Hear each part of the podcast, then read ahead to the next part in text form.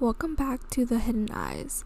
Today's current event will be talking about Hong Kong protesters sparking the fire for justice and freedom. Despite the announcement Carrie Lam, the Hong Kong's executive chief, has made regarding the withdrawal of the controversial extradition bill, there are still outbursts of protests where a number of cases of protesters are getting severely injured during the protests. Such protests disrupted transportation and big businesses as train stations had to be closed and businesses had to be had to close regarding the location of the store and the protest disrupting the retail industry and actions are still yet to be made.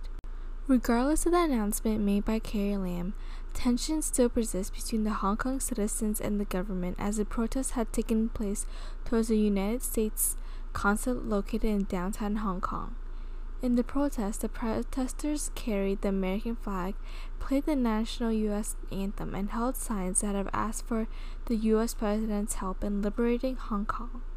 However, the U.S. President Donald Trump was ambiguous on the protests occurring in Hong Kong and has suggested China deal with the problem before China makes a trade deal with the United States.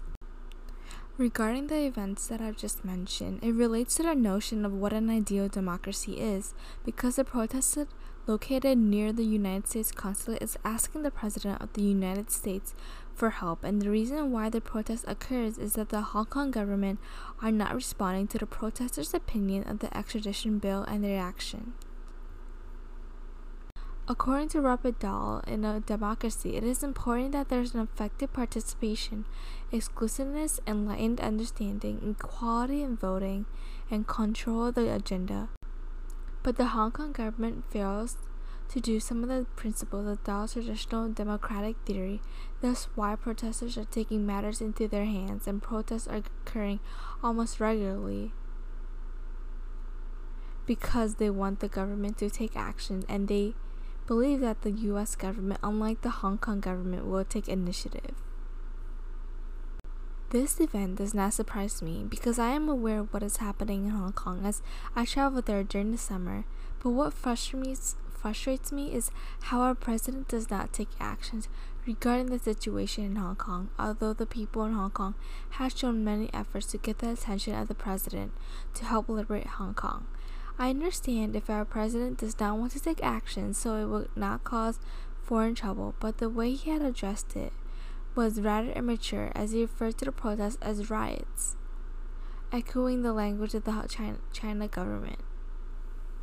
It is miserable to see how these protests affect so many people, excluding those in protest, such as those who are forced to close their stores or told not to go to work due to the location of the protest, at the same time, although the US democracy is not an ideal democracy, I am appreciative of how our government attempts to take initiative in response to the public policy agenda.